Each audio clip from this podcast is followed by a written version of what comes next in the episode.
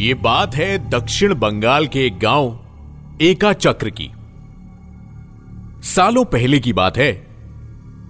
घने जंगल से गुजरते हुए डूबते सूरज की लाल रोशनी में एक आदमी गाँव की तरफ़ चलता हुआ आ रहा था। आसपास सन्नाटा था। उस सन्नाटे में सिर्फ़ हवा और उस आदमी के कदमों की आवाज़ आ रही थी।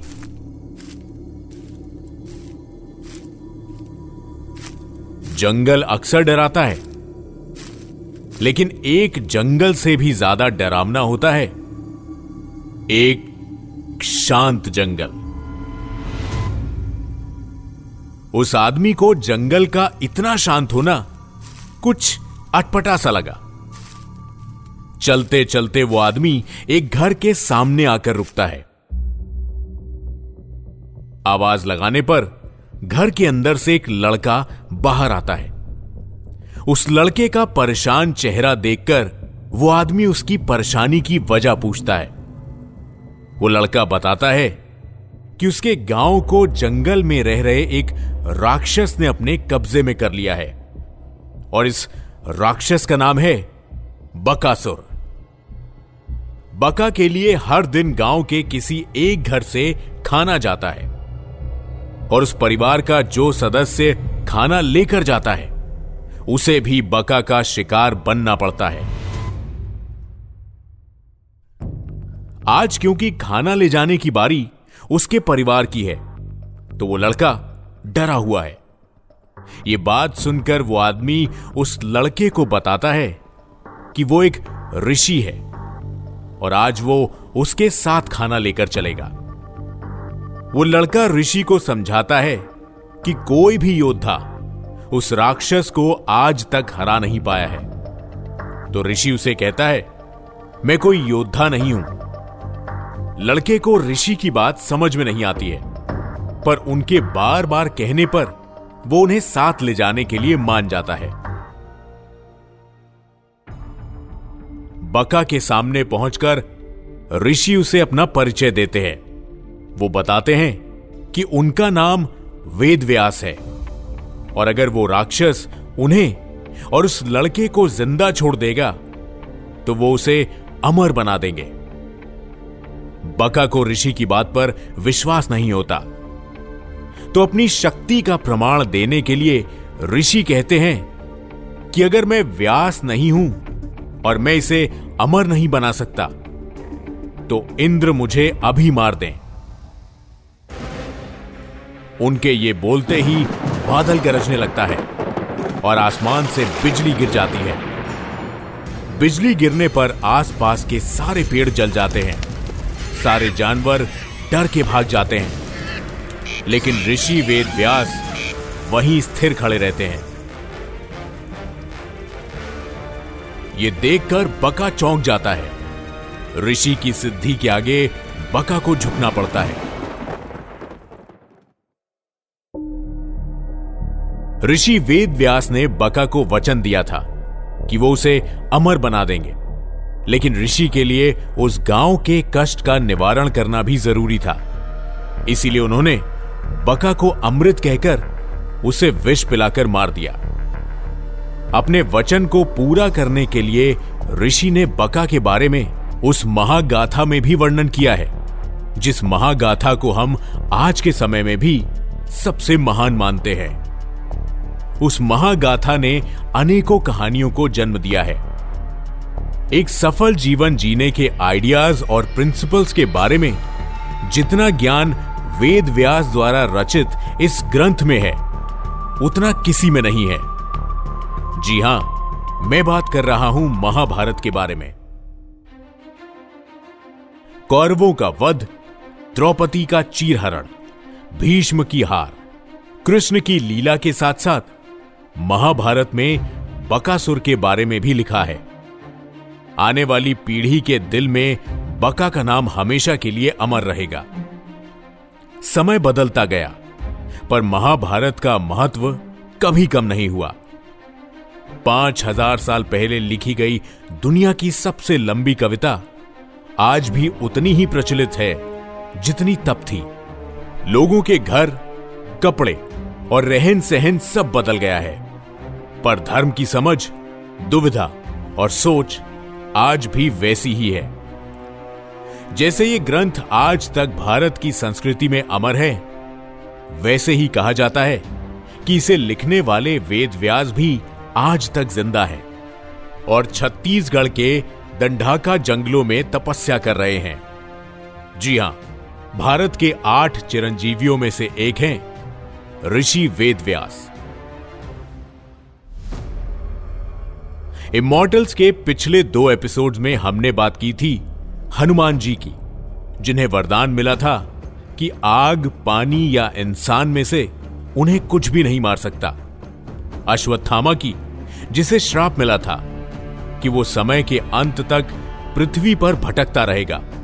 महाबली, जिन्हें भगवान विष्णु का वरदान मिला था कि वो हर साल अपने शहर को देखने पाताल लोक से वापस आ सकते हैं। और आखिर में विभीषण की, जिनको श्री राम ने धरती की रक्षा करने के लिए अमर बना दिया था। इस एपिसोड में हम बात करने वाले हैं उनकी, जिन्होंने भारत की धरोहर की नींव रखी थी। वेदों के ज्ञान से लेकर पुराणों तक सबकी रचना इन्होंने ही की है। ये कहानी है उनकी जो समय की शुरुआत से पृथ्वी पर ज्ञान और संस्कृति का संरक्षण करते आ रहे हैं। Rishi Vedvyas.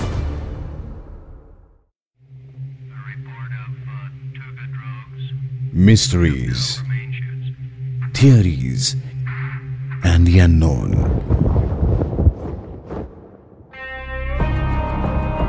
The India Classified Podcast, a Red FM original. Ved Vyas का जन्म तनहू डिस्ट्रिक्ट के दमौली गाँव में हुआ था जो अब नेपाल का हिस्सा है। ऐसा कहा जाता है कि सनातन धर्म के सबसे बड़े आचार्य का जन्म वेदों के ज्ञान को प्रचलित करने के लिए हुआ था। कई विद्वानों का मानना है कि वेद व्यास की लिखी गई महाभारत, उनका पांचवां वेद और अठारवां पुराण है। ऋषि पराशर और सत्यवती के पुत्र व्यास का नाम कृष्ण द्वायपयाना था, जिसका मतलब है वो जो किसी आइलैंड यानी कि द्वीप पर पैदा हुआ हो, लेकिन इस बच्चे का नाम वेद व्यास क्यों रखा गया? उसके पीछे भी एक किस्सा है। कहते हैं कि ऋषि पराशर और सत्यावती के पुत्र का जन्म द्वापर युग में वेदों को भागों में बांटकर लिखने के लिए हुआ था। वेद व्यास से पहले इन ग्रंथों का रिटर्न फॉर्म में एग्जिस्टेंस मौजूद नहीं था। वेद व्यास का अर्थ है, वो जिसने वेदों को भागों में बांटा हो। यही वजह है कि सारी दुनिया में इन्हें लोग वेद व्यास के नाम से जानने लगे। आज अगर हमारे पास वेद, महाभारत, पुराण जैसे टेक्स्ट लिखित रूप में मौजूद हैं तो इसकी वजह महान ऋषि वेद व्यास ही। हैं छह साल की उम्र में ही अपने पिता ऋषि पराशर के साथ तपस्या करने के लिए व्यास ने अपना घर छोड़ दिया था। लेकिन जाते जाते उन्होंने अपनी माँ को वचन दिया कि जब भी वो ज़रूरत में याद करेंगी व्यास उनकी मदद के लिए हमेशा आएँगे। बहुत साल बाद अपनी माँ के बुलाने पर व्यास वापस लौटे। हस्तिनापुर में पांडु, धृतराष्ट्र और विदुर का जन्म हुआ और उनके पिता थे वेद व्यास। ऐसा माना जाता है कि महाभारत के युद्ध में कौरवों के वध के बाद व्यास साधना करने दंडक जंगल में चले गए। और फिर उस दिन के बाद आज तक उन्हें किसी ने नहीं देखा। वर्तमान में दंडक जंगल छत्तीसगढ़ में है। कहते हैं कि आज भी व्यास वहाँ तपस्या कर रहे हैं। व्यास के अमर होने के प्रमाण शायद बाकी चिरंजीवियों के मुकाबले में सबसे कम है। लेकिन इसके बावजूद वेद व्यास को चिरंजीवियों में गिना जाता है। माना जाता है कि व्यास ने अपनी इच्छा से काली युग के अंत तक पृथ्वी पर रहने का फैसला किया है। आप ये ना सोचिए कि जैसा फ़िल्मों और टीवी सीरियल्स में दिखाया जाता है, वेद व्यास आज भी उसी तरह पेड़ के नीचे साधना में बैठे होंगे। व्यास एक शक्तिशाली ऋषि थे। तंत्र मंत्र की विद्या में निपुण और एक बड़े विद्वान। पॉसिबल है कि व्यास एस्ट्रल फॉर्म में हो, या फिर किसी जानवर के रूप में, या पेड़ के भेस में, या जंगल की किसी गुफा में रोशनी के रूप में। अब बात करते हैं एक और चिरंजीवी की। हस्तिनापुर के अपराजय योद्धा, जो अकेला साठ हज़ार की सेना को धूल चटा देता था। राजा शांतनु के पुत्रों से लेकर अर्जुन के पुत्र परीक्षित तक। हस्तिनापुर की पाँचों पीढ़ियों को धनुष विद्या में निपुण बनाने वाला ये योद्धा। ये गुरु प्रसिद्ध थे अपनी धनुर कला और अपने सिद्धांतों के लिए। ये है गुरु कृपाचार्य।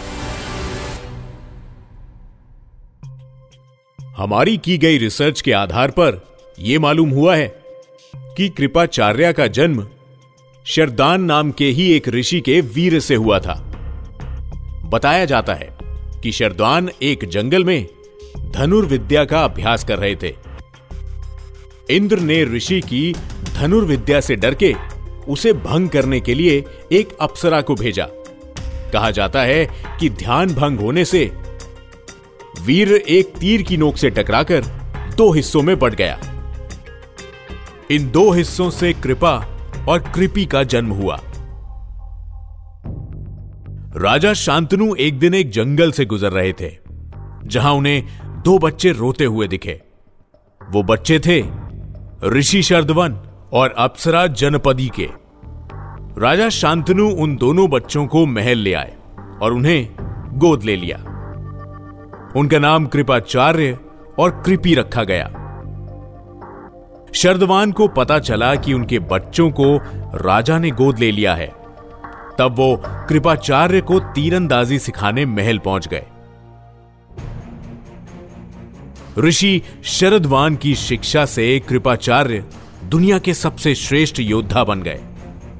पूरे राज्य में उन्हें हराने वाला कोई नहीं था। और उनके सिद्धांत, उनके निशाने की तरह ही मज़बूत थे। हस्तिनापुर के शासक के लिए उनकी निष्ठा, उनका कर्तव्य था। इसीलिए महाभारत के युद्ध में कृपाचार्य ने कौरवों का पक्ष चुना। पांडवों का वध करने के लिए अश्वत्थामा के साथ कृपाचार्य ने उनके खेमे में आग लगा दी थी। खेमे में पांडव तो नहीं थे, लेकिन बाकी सैनिक उस आग में जलकर मारे गए। जब ये बात कृष्ण को पता चली तो उन्होंने कृपाचार्य और अश्वत्थामा को कलयुग के अंत तक अमर होने का श्राप दे दिया। उनकी क्रूरता के कारण कृष्ण ने उन्हें मौत के लिए तड़पने को छोड़ दिया। कृष्ण का श्राप था कि उनका अंग अंग नष्ट हो जाएगा, पर उन्हें मुक्ति नहीं मिलेगी। कृपाचार्य के बारे में बात करना शायद हिस्टोरियंस के लिए इतना ज़रूरी ना हो। लेकिन महाभारत के युद्ध में अश्वत्थामा के साथ कृपाचार्य ने भी वही सजा भुगती। कृपाचार्य ने सही या गलत का नहीं, बल्कि अपने सिद्धांत का साथ दिया। इस रास्ते में उन्होंने आजीवन काल तक भटकने की सजा भी स्वीकार की। ऐसी सजा और ऐसा श्राप जिससे कोई मुक्ति नहीं है। लेकिन यह बात एक सवाल को जन्म देती है कि यह डिवाइन इंटरवेंशन के बिना इमोर्टैलिटी अचीव कर पाना इंपॉसिबल है। इमोर्टैलिटी की इच्छा लोग सदियों से करते आ रहे हैं। आज भी साइंटिस्ट और रिसर्चर्स इसके लिए साइंस में कोई तरीका ढूंढ रहे हैं। पर क्या सच में इमोर्टैलिटी एक वरदान है? कृपाचार्य और व्यास के बारे में आपने अभी अभी सुना। लेकिन यह बात यकीन से कह सकते हैं कि मोर्टैलिटी के बारे में ही इन दोनों की राय अलग होगी। इमोर्टैलिटी पर कई कहानियाँ हैं, पर इनका सच आज भी एक रहस्य है। आपकी इसके बारे में क्या राय है? अगर आपको ऐसी कोई और कहानी के बारे में पता है तो हमें ज़रूर बताइए। Podcast at red F M dot in पर मेल करें। या मुझे मेरे Instagram handle at the rate RJ Purab पर मैसेज करें। हमारे official podcast handle at the rate red F M podcast को इंस्टाग्राम पर फॉलो कीजिए। इस एपिसोड में हमने चिरंजीवियों पर कुछ और सवालों के जवाब ढूँढने की कोशिश करी। अगले एपिसोड में हम बात करेंगे उनकी, जिन्होंने इमोर्टैलिटी का निर्माण किया था। See you in the next episode. Namaskar. You were listening to Red Podcast India Classified. Written by Dhruv Law, Tanishka Tripathi. Audio designed by Ayush Mehra. Creative direction by Dhruv Law. Send your feedback and suggestions. Write to us at podcast at redfm.in.